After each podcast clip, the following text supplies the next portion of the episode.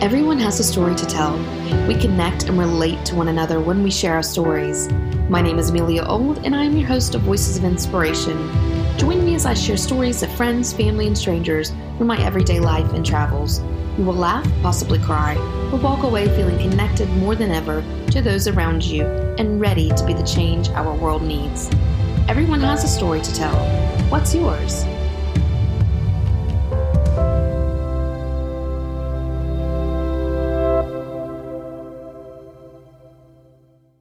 Welcome to season two of Voices of Inspiration. I took quite a bit of time off of the podcast over the last year for school and family and health. I had surgery earlier this year, and that set me back.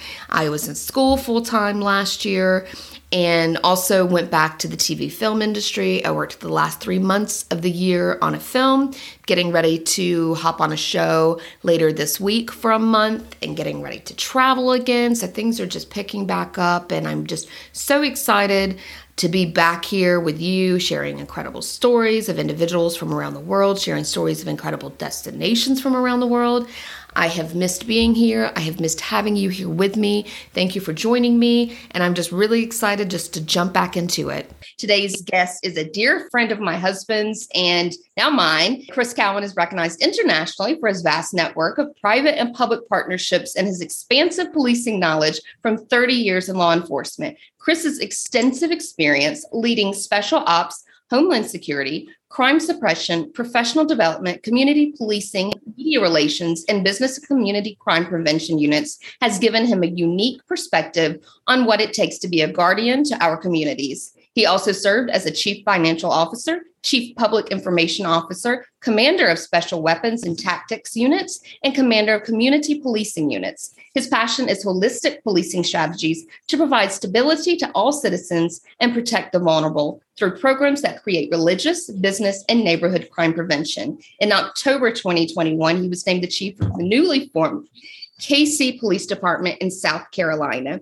Thank you for joining me. You and I have known each other for nearly 11 years. We've been on wow. vacation together with our families. Our children have practically grown up together. And while we've done a little bit of work together within the area of human trafficking, you know, I really haven't taken the opportunity to, to sit down and ask you about your impressive background and kind of what led you to, to where you are today. So thank you for being here.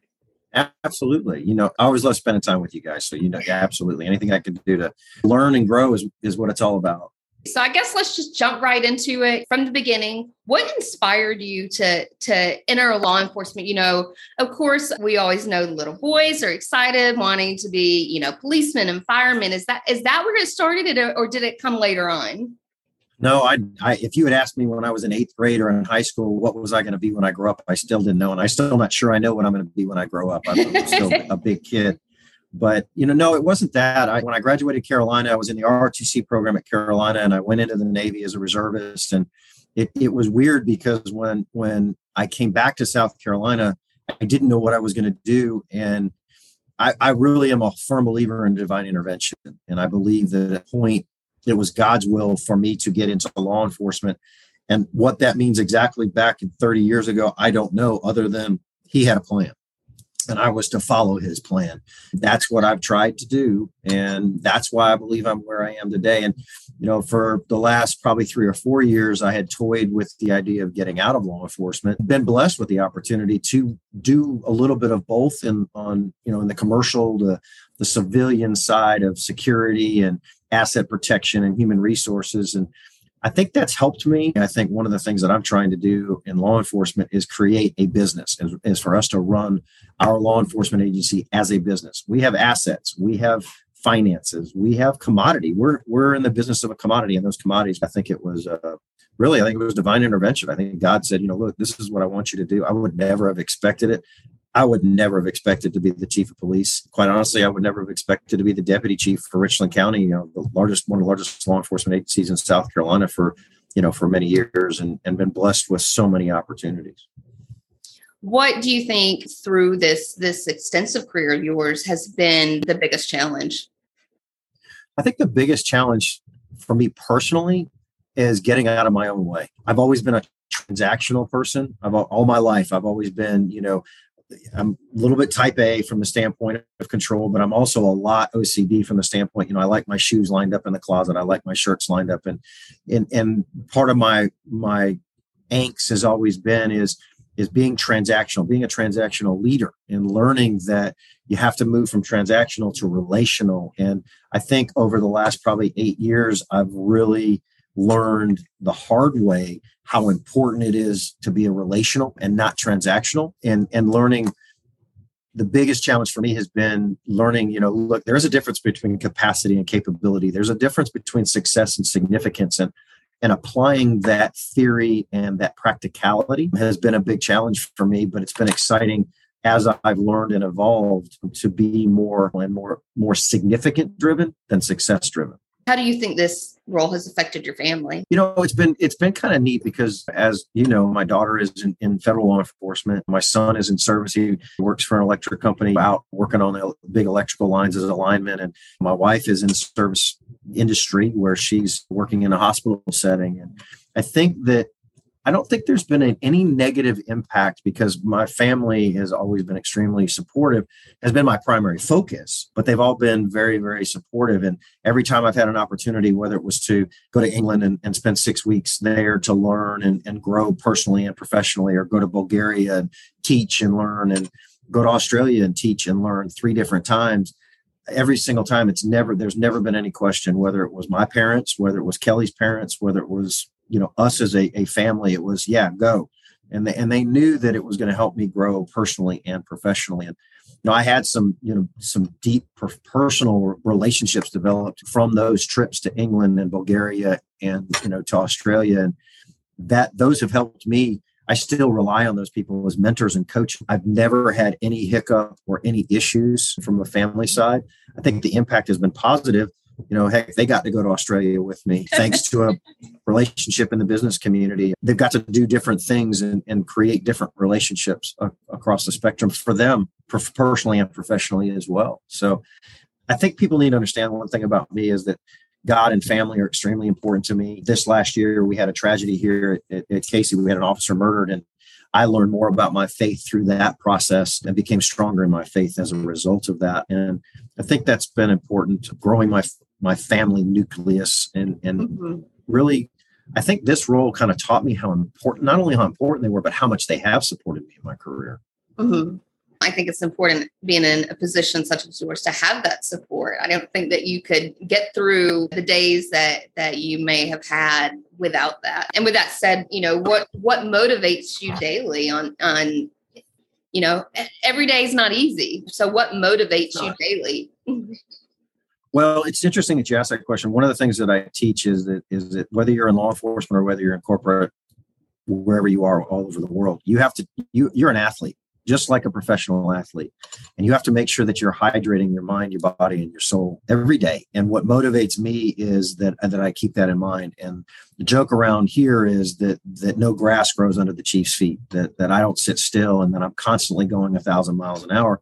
It's i love that pace. What motivates me is what can i do differently today to what can i do to be better today than i was yesterday? I live off of the bible verse isaiah 6 8 it's actually on the band that i wear in honor of the officer that was murdered. And when and that's it's isaiah 6 8 is here i am send me.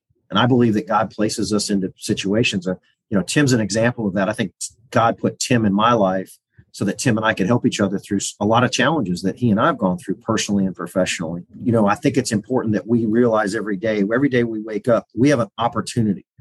It's not, the day is not given to you to do whatever you want with. The day is yours, in my humble opinion, to do what you can for other people mm-hmm. and not to do for yourself, but to do for others. And so I guess directly answer your question, what motivates me is I get up every morning. Kelly and I walk every morning religiously. We make sure that every morning we get together and walk. Now, there's no talking involved because it's morning and I'm not a morning person. So let's make sure we get that clear. Right. But we're out walking, we're hydrating our, our, our, bodies, and we're meaning that we're getting exercise, we're getting out and, and getting fresh air and, and thinking about our day. And we're doing it together. And you know, that way, if we do that, if we carve out time, and then from there I go into my time with God and I spend moments with with him to okay what what can i do differently today that i that I, maybe i didn't do right yesterday what well, how can i serve above myself And and I ask that question every day because it's very easy to get thinking about yourself, you know, being and so I try to be humble. I try to try to focus on what is driving me and what's driving me is I love serving. I love I get excited about the things that we can do to make things better for other people. Uh, it's cheesy, but that's what drives me. So, you know, the last few years, there's been a lot of unrest from both sides. What would you tell those who are hesitant, maybe even a little fearful of someone that's in your position due to those recent events? Well, it's interesting that you asked that question because I think that's what one of the things that has to drive us in the next generation of law enforcement. The problem in the US for law enforcement is that there's been so many services for the community that have been taken away. This country has criminalized mental health. We put mental health patients in handcuffs and we put them in the back of police cars and we take them to get mental health services. That's a huge contradiction. We we've criminalized adolescent behavior. If adolescent behavior had been criminalized when I was in high school, I wouldn't be in a cop. I would be in jail because I did some stupid things we we've so i think that what we have to understand on both sides is is that cops want reform and and i think what what we don't like is the term defund because in actuality if you asked the police the police would tell you take money out of our budgets to provide people the services that they need mm-hmm. because 85% of what we do has nothing to do with handcuffs anymore we're not we're in the business our commodity right now is mental health mentoring, coaching, teaching, you know, talking to people about where they get their trash picked up, how they get their roads paved, you know, different things. And that's fine. We don't mind doing that. We don't mind being the conduit to provide people service. But we're starting to get out of the business of of criminal enforcement and criminal prevention and into this criminalization of adolescent behavior and mental health because all these services are being taken away. The second side of that is what's happened is we've stopped punishing people and holding people accountable, but we're trying to hold the police accountable. Mm-hmm. Police want to be held accountable. We want to be responsible and accountable for what we do. We like standards. That's why we wear a uniform.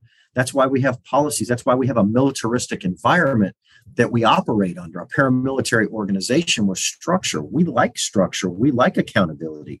What we don't like is the fact that we'll go out and we'll arrest somebody. We had an officer here in Columbia. She was struck by a, a car, by a suspect in a, in a in a in an operation, and she was slammed into her car, fractured her hip. You know, she got hurt very badly. Mm. That criminal was out on bond for a violent offense. Now, people make mistakes. Yes, everybody deserves a second chance. But the people we're arresting with guns and drugs and committing violent offenses are eight, nine, 10 of 10 time offenders.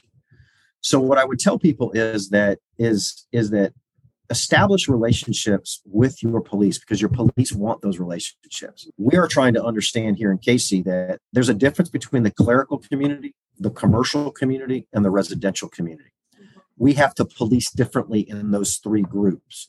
And I would tell you that nationally, law enforcement, they were trying to run ourselves more like a business. And we're trying to run ourselves more operationally where we understand the different demographics within the communities that we serve. What we need is people to come to the table and do what we're trying to do, which is we want to listen and learn. Mm-hmm. But it goes both ways. And so I would say that trust goes both ways. But I would tell you that if you asked, if you walked up to a police officer on the street and said, Hey, listen, I appreciate what you do every day. I'm curious, what percentage of the community do you think doesn't trust or like the police? You would find that most police officers would say it's a very small portion. We know that people love us. We know that people want us in the community. And so that trust, accountability, responsibility, the effort goes both ways. But we have to come to the table and we have to listen and learn on both sides. There are people in the community who don't want to listen and they don't want to learn. And they don't, they want divide. And that what we need is the citizens who do want relationships and they want people to come together is to go to the people that don't want the divide and say we're not going to put up with it anymore we need the police and the police need us and that's really what it boils down to you 99.9% of cops put a uniform on for little to no pay mm-hmm. drew barr who was murdered in april was making $41000 a year to go into the fight he went into the fight we had one officer there Drew came after him. So the fight was already going on, and Drew drove into the fight and he was murdered for it. And so I would tell you that respect the fact that firefighters, EMTs, and police officers put this uniform on because they care. They really want to make a difference, and they're doing it for little to no pay. We want accountability, though. We want reform, but we want people to come to the table and listen and learn mm. as well. Last season, I had Mark Howard on, who is an advocate for criminal justice and prison reform. And you and I have personally spoke a little bit about what he does. And, you know, he's really passionate about providing opportunities to those who are incarcerated, specifically education. And I would love to hear your take on this and, and providing. It's a lot of times he, he explained to me, and, he, and we actually went into the DC jail together and met with some uh, current incarcerated individuals and i also met with some that were formerly incarcerated. And oftentimes some of the individuals who went in as young as you mentioned earlier earlier with adolescents they just didn't have opportunities for and access for education and things like that. And so mark and his team really works to bring that into the jail and i would really love to hear your take on that as well. All right so you're going to get me on my soapbox all right? So let's be careful. But first thing I would say is that we have in this country, we have done several things that are causing the, the, the what I believe, and this is my humble opinion. I'm not a politician, so I'm, I'm speaking from the heart. First and foremost is we drive people to go to college and get and run up debt. That's the first thing. There are mm-hmm. 200,000 vocational jobs available in this country that are not filled because what we continue to do is we continue to have 10 12 25 35 different groups around this country talking about how to solve the problem and not taking action. There's too much discussion and there's not enough action. You know amelia you could be on one board and i'm on another board and we're nonprofit but we're doing the same thing. And we continue to talk about we go down this path and we continue to talk about what we can do to better life for people that are incarcerated or for people that are you know not don't have a parent in the home. We talk about it and we don't do anything about it. The homeless problem in this country is being discussed but nothing's really being done about it so my soapbox is this is that i don't think we're we're truly providing the services for people that commit an offense they need to be held accountable first and foremost but secondly, they need to be given the tools to be able to reenter society. We've taken those tools away. They let's say they go to jail for five years. Well, if you look at technology, the technology that was the same on day one they went into jail, after 12 months, that technology has completely changed. Well, let alone after five years. So they're out of the loop from a technology standpoint, let alone about how society has changed. Yes, they have TV in the jails. Yes, they can read, but so my point in saying that is they need life skills they need to be they need to be in fairness if you're put in jail doesn't mean you're any less of a human being you should be cared for and and and we put them in jail and we let them run systems we let them run amok.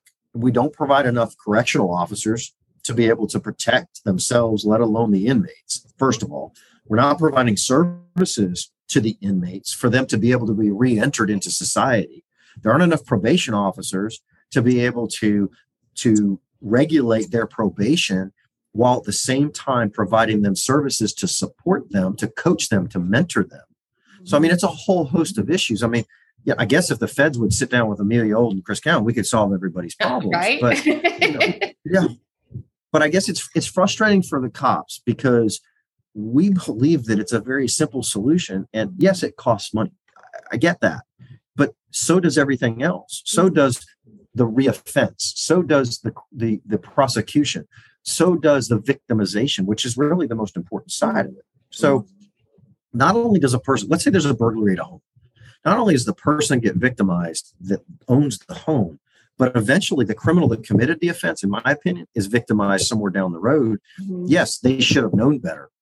But let's say they it's a one-time offense if they're held accountable and then they're they're given the tools to get back into society and let's say they don't take advantage of it they don't need to be back out in society but we have to give them that opportunity people make mistakes but not four five six seven and eight nine ten times mm-hmm. and so there's a whole host of issues that have solutions we have to stop criminalizing mental health we have to stop criminalizing adolescent behavior we have to start holding people accountable for the offenses that they make. I had the opportunity to meet some just really incredible individuals in DC that had gone through some of these programs and they had been they really had changed their lives. I mean, one individual who was formerly incarcerated in and he went through some business classes and things like that through Georgetown University is, is who provides these programs there. And he said to me, he said, Amelia, now before I wouldn't have known any of this. I didn't have access to these things. I didn't come from uh, from a background that provided me these opportunities. And now when I walk into a room, I see a business idea everywhere I look. Oh, someone needs to clean the ceilings. Oh, this needs to be fixed. So kind of like what you were talking about of, you know, we really push going to college and getting that that four-year degree immediately when you're 18. But there are so many yep. other things that need to be done as well. And he was just so excited and full of life, and that he finally knew how to do some of these things and had been told that he could be successful at doing those things versus you're going to be nothing, you're, you're, you're not going to make it, you know, oh, you don't have access to anything. So just, you know, deal with it. But he had been given this essentially new lease on life. So it was really incredible. And I think it's a fantastic program. You were named the chief at Cayce Police Department just last year. And since then, you've had quite a few initiatives that you have gone on. It's been a busy year. You have the Dog Therapy Initiative, 50 Fridays, and the Citizen Advisory Committee. So I'd really like for you to share a little bit about those things and, and what you're doing in Cayce. Would be great for your own community to hear, but also for those outside of the community that can, might can encourage some programs elsewhere the one of the programs that I'm most proud of is our school to squad program. And the reason I bring that up is because what you and I just talked about, and that was the vocational aspect of it. So we've got several historically black colleges here in the Midlands that I believe have got a plethora of talent that is being untapped. And I, interestingly enough, there's a professor at Benedict College who he and I worked in law enforcement for years. And the interesting thing is we never saw eye to eye on anything. We always were at, at but we always talked and we always, but with what, the one thing that we did come together on was that we wanted to create some sort of a program that we could help the next generation who wanted to get into law enforcement and, and how they could help law enforcement bridge gaps in the community. So we've started a program here in Cayce. It's one of the first of its kind that we, that we, think in South Carolina. A buddy of mine in Virginia, who's a police chief, he has a similar school to squad program. Um, basically, what it does is we take people from school and we put them into a squad in public service while they're still in school. Mm-hmm. And the idea is to give them full paid benefits and full salary while they're in school and put them into an environment where they start to learn about the the criminal justice system not from a book but from practical application. So for example miles pinckney this kid is a rock star. I call him a kid. He's a, he's a, he's a, he's a grown man but he's a senior in college. He's been working for me since he was since uh, november. So he was a junior at the time and he's one of our dispatchers. And people say well that's just dispatch. Well let me tell you something about dispatch. I couldn't do it I can't keep up with all of the technology that they have going on in there and all of the different things. They've got they've got a phone ringing with somebody wanting a wrecker for their car being broken down. They've got a cop calling on a traffic stop. They've got a 911 call coming in. They're running tags. They're they're giving people services for animal control. I mean, all these different things. And Miles can do it by himself. And again, he just started in November. He's also going to school full time. He's also pledged a fraternity full time. So he's doing all these things. But the benefit is that he is also helping us learn about not only the next generation, but helping us understand better the African American community and what these young people in the African American community believe and feel, what their dreams are. Their dreams matter. And we need to hear that. They need to hear our dreams as well. But he's also talking with our officers, and then he's connecting us with the community that we didn't have um, mm-hmm. and before I got here, there we we had there was had roughly 69 police officers within the department doing police services. We well, let me back up. So in October, we divided into fire and police. So there were public safety prior to that. There was a mi- very minimal amount of females in supervisory positions. There was next to no females in supervisory positions. There were next to none African Americans in supervisory positions and very minimal numbers within our ranks. So we were white representing a very diverse community. And so we've, we're working on expanding that both in different initiatives to create qualifications within all of our personnel. We're sending everybody to FBI training for leadership training, for public information training, for relationships and, and cultural diversity. We've got experts from Cleveland, Ohio, and different areas of the country that are coming in and, and, helping us learn how we can serve. So it's pretty exciting to see where we're going and what we're doing. So the thing I'm one of the programs that I'm most proud of is the School to Squad program, is taking these young people, putting them into full-time positions and creating them the opportunity as they graduate. Because the day he graduates, he will go to the Criminal Justice Academy to be able to go on a patrol. That's his dream. So it's exciting and we're hoping to get more kids into that. I say kids, they're, they're grown adults into that. We had a young lady from a predominantly Hispanic college in Tennessee. She came in, she came down and did an internship with us over the summer. Her hope is to be a victim's advocate. So we hope when she graduates, she will come back to South Carolina because she's from this area and she will join our department as a victim's okay. advocate. That's another example of that school to squad, mm-hmm. trying to get them to go straight from school to the squad program.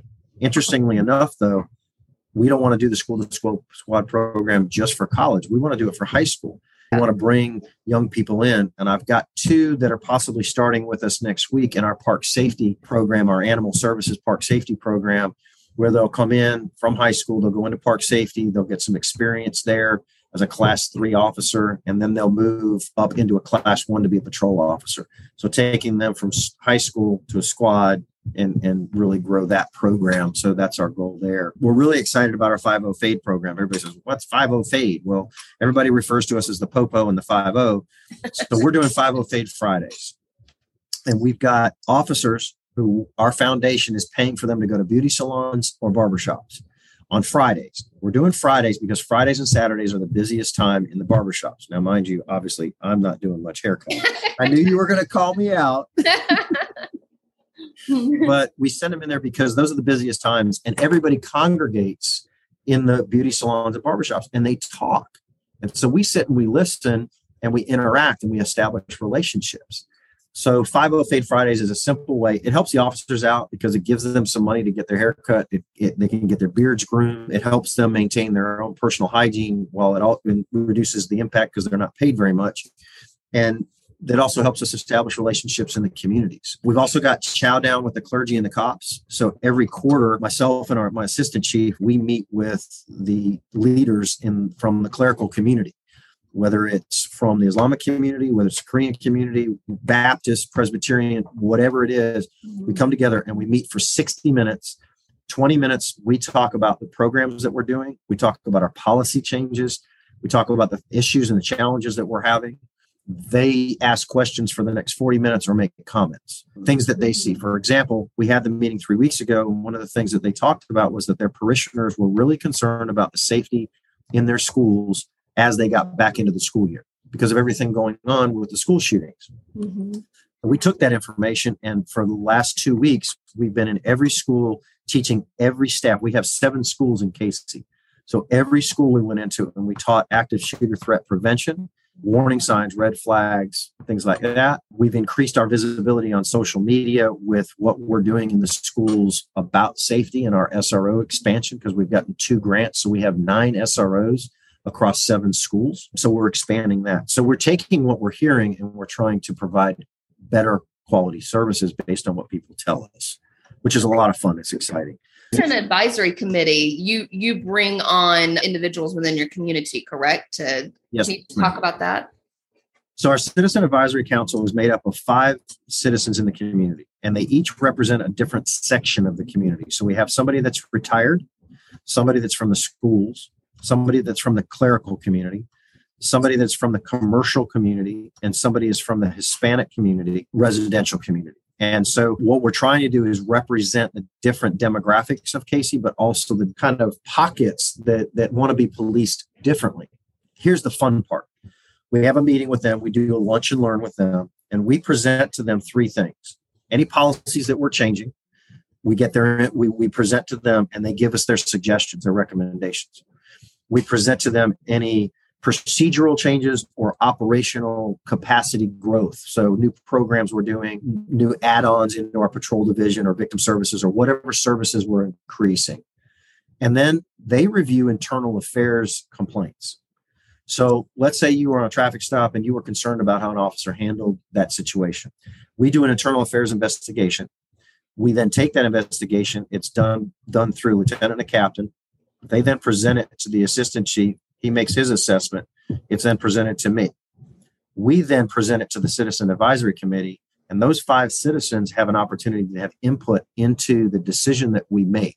Mm-hmm. It's interesting. They've actually on the last two meetings that we've had and the cases that we presented to them, they thought we were too hard on our officers as far as the discipline we enacted. Mm. We're going to an education based discipline system. So if somebody does something wrong, we are requiring them to educate themselves and then present to their team what they've learned from the process. So, for example, let's say that there was an officer that was complained on for speeding and they ran a red light and they weren't going to a call.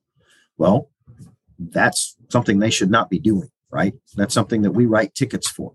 So they're disciplined, whether they lose their car, whether they're written a ticket for running the red light, but they also have to write a paper on why it's dangerous to run a red light. And then they have to turn around and present that to their team. Mm-hmm. And what we find with that is they're learning things about the community and they're learning things that they didn't know about, you know, speeding and different things.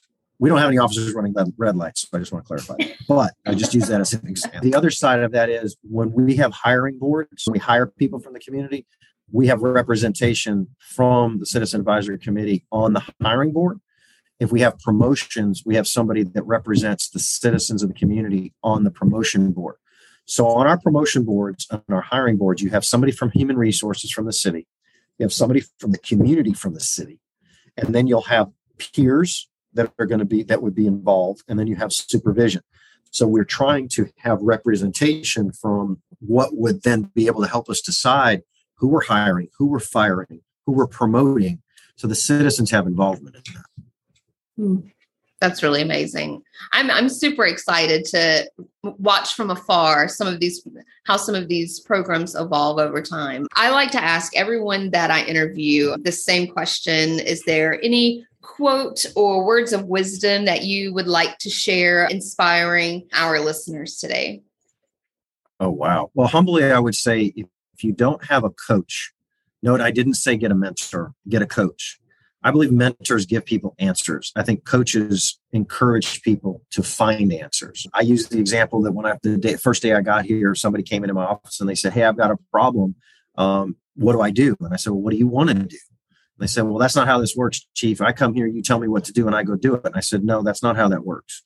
They said, Well, I'm afraid I'm going to make a mistake. I said, A coach encourages people to make mistakes because you learn from mistakes. As long as it's legal, as long as it's moral, as long as it's ethical, make the mistake. It's okay but learn in the process. So I would encourage people to get a coach. Tim, for example, coaches me in a lot of ways. We talk a lot of times about, you know, personal things going on in our hearts, the things that pull on our heartstrings and and what drives us to be better. He coaches me in that area. I've got coaches, you know, in Bulgaria and Australia and people that I can call and say, you know, what do I do in this situation or what should I do? And they never say, well, this is what you should do. They say, what do you think? And mm. then we talk about it and and they coach you through that so find a coach whether you're in corporate america whether you're working you know out in the street digging ditches whatever service that you're providing whatever com- commodity you're producing whatever thing that you're doing whatever widget that you're responsible for you can be significant over success if you have the team to help you do that and that team has to involve you somebody to support you spiritually, mentally, emotionally, and physically. And the other thing I would tell people is don't stop reading. Learn. You know, continue to learn and and listen to, to, to others. And I will tell you, I'm never the smartest person in the room. I don't want to be the smartest person in the room because if I think that I am, I've lost my edge every mm. time. Thank you. And for those that don't know, Tim, that you have referred to a couple times, is my husband, and we can't share all of his advice that he has provided over time. Buttercup is probably his best line for me. So he sometimes he'll yeah, there we go. you, you got to suck it up, Buttercup. You got to exactly. get back in the fight. Exactly. Thank you for joining me and being willing to share your story and being an advocate for so many who need a voice in their corner. I'm really grateful that you took time to be with me today. I know you have a busy schedule, so I appreciate that. Well, I appreciate what you do because all the things that you've got your hands in are are service above self. They're helping other people. You are constant. I love watching you and the things that you do, and you're constantly doing what you can to help other people. And, and so keep doing that. I'm, I'm really you. proud of you. I'm proud of proud of everything that you stand for, and, and, and I'm honored to be on, be on with you. I appreciate that. Thank you. Thank you to our listeners. There are hundreds of thousands of podcasts out there, and I'm so grateful you have chosen to be with me today. My name is Amelia, and I am the host of Voices of Inspiration. Everyone has a story to tell. What's yours?